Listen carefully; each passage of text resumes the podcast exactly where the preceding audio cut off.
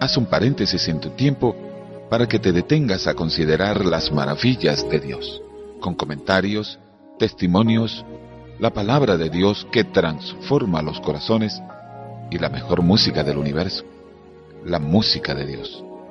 Todo esto y mucho más en Síntesis.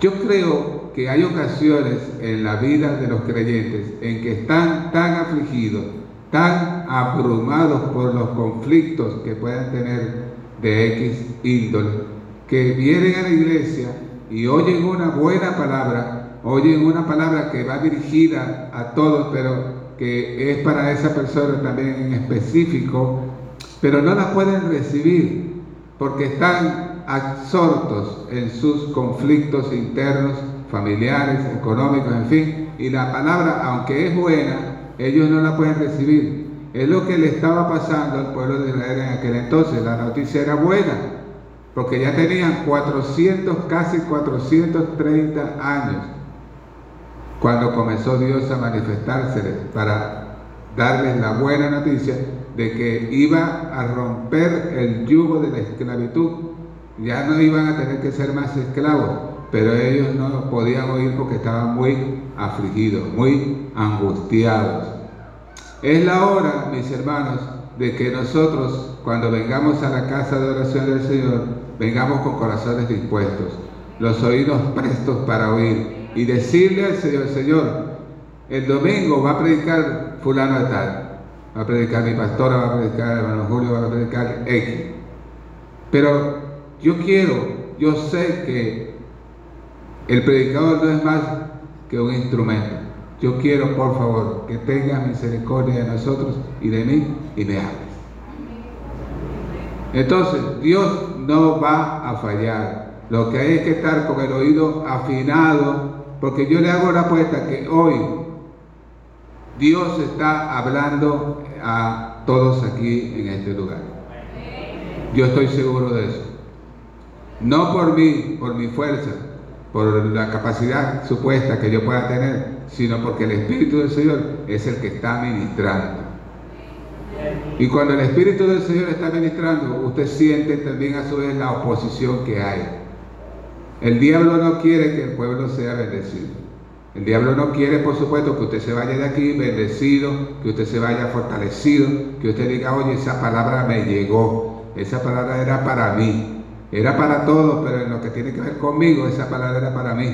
Porque quien, yo no puedo esconderle a Dios que yo he, llegado en momentos así a la iglesia, he llegado tan afligido, tan abrumado, tan angustiado, tan preocupado, que yo estoy en todos lugares menos ahí.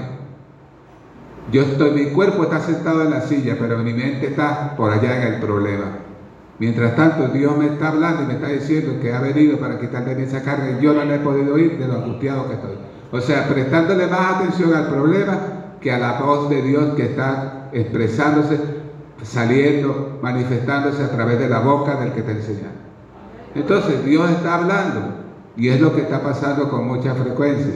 Miren, Dios le dijo a Moisés que le dijera al pueblo, voy a quebrantar, voy a romper el yugo de la esclavitud. Eso era una buenísima noticia, gloria a Dios. Es como la que Pablo dijo a través de, la carta a los colosenses, dijo, el Señor nos redimió, nos libertó de la esclavitud del pecado y nos ha trasladado al reino admirable de su Hijo. ¿Qué les parece? Ya no seremos más esclavos porque dijo el Señor, conocerán la verdad, la verdad les hará libre entonces los judíos eh, le dijeron, ¿cómo dices que vamos a ser libres? Nosotros nunca hemos sido esclavos de nadie.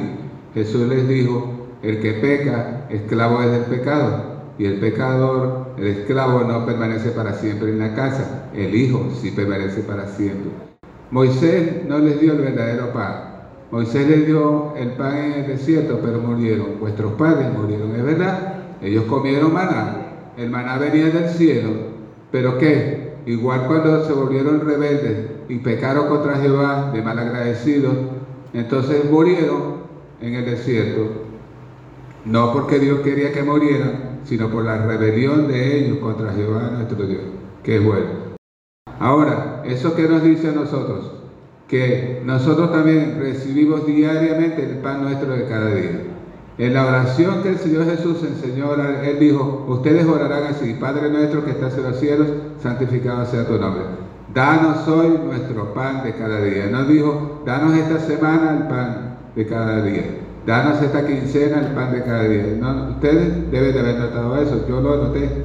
Que Él dijo es, danos hoy nuestro pan de cada día. Es decir, para que aprendamos a depender diariamente del Señor de que nuestra provisión no viene de 15 o de último. Nuestra provisión no viene de carne ni de sangre, nuestra provisión viene de Jehová que hizo los cielos y la tierra y es diaria, la provisión es diaria, diaria. Gloria a Dios.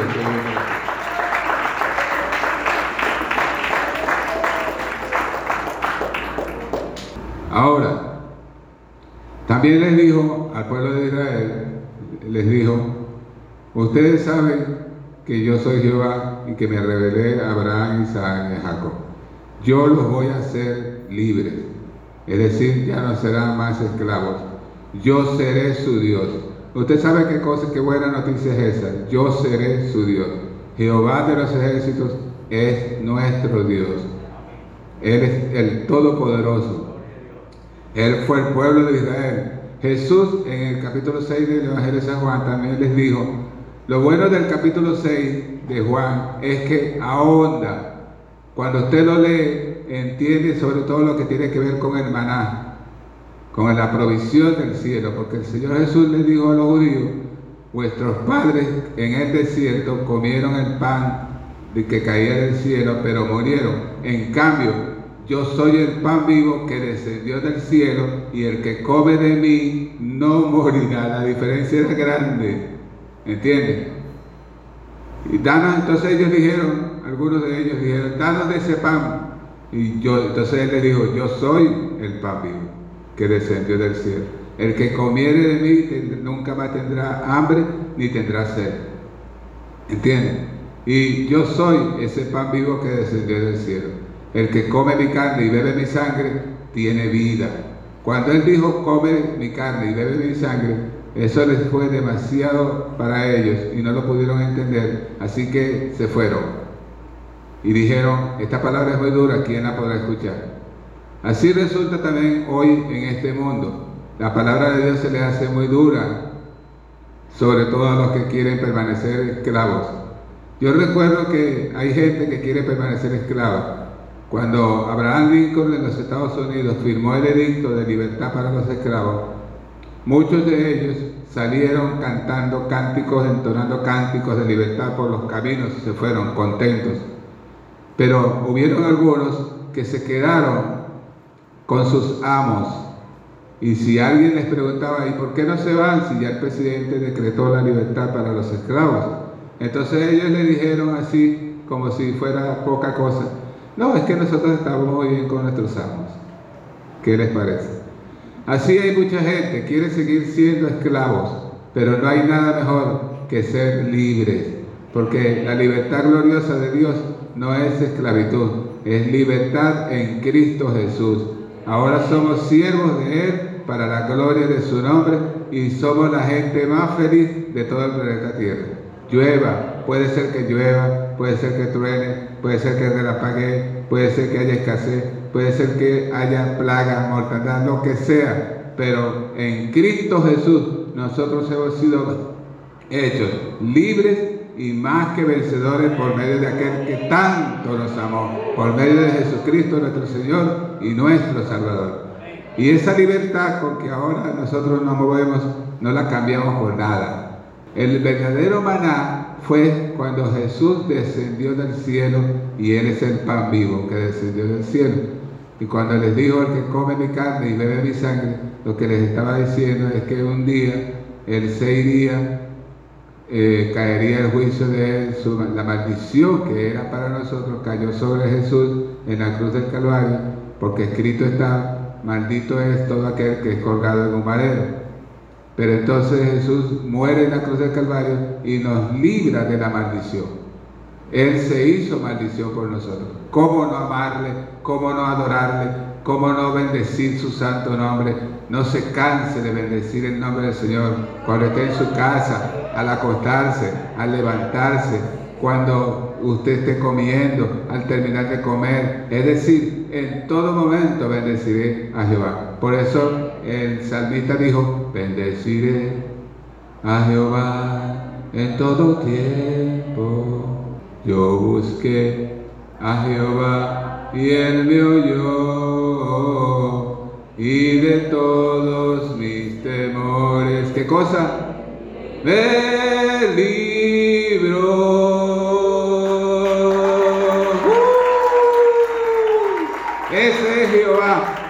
Del que estamos hablando hoy en este lugar. El Todopoderoso, el que vive para siempre, el que reina, el que es glorificado por su pueblo. Cuando yo llegué al Señor, el Señor me, habló tan nítidamente, entre otras cosas, en el libro de Proverbios. Hallarás gracia y buena opinión delante de Dios y de los hombres. Y cada palabra que el Señor me dijo, yo puedo, dar fe, testimonio hoy ante ustedes y ante mi Señor de que se han cumplido literalmente. Todo lo que Él me dijo lo ha cumplido y aún lo seguirá cumpliendo. Lo que falta todavía lo cumplirá. Y yo le puedo decir por mi experiencia en el Señor que cada uno de ustedes, desde el más joven, desde los niños, los adultos, si algo Dios le ha prometido en su palabra, Dios no le quepa la menor duda que Dios las va a cumplir una a una. Y antes hay unas que se van a cumplir estando usted todavía aquí en la tierra. Usted va a ver la gloria de Dios. Todavía le falta ver la gloria de Dios, porque lo que viene es mayor todavía, la gloria postrera será mayor que la primera. Así que aún le falta ver gloria de Dios. Yo voy a ver aún más la gloria de Dios. Usted también. Denle un fuerte aplauso que el Señor le bendiga.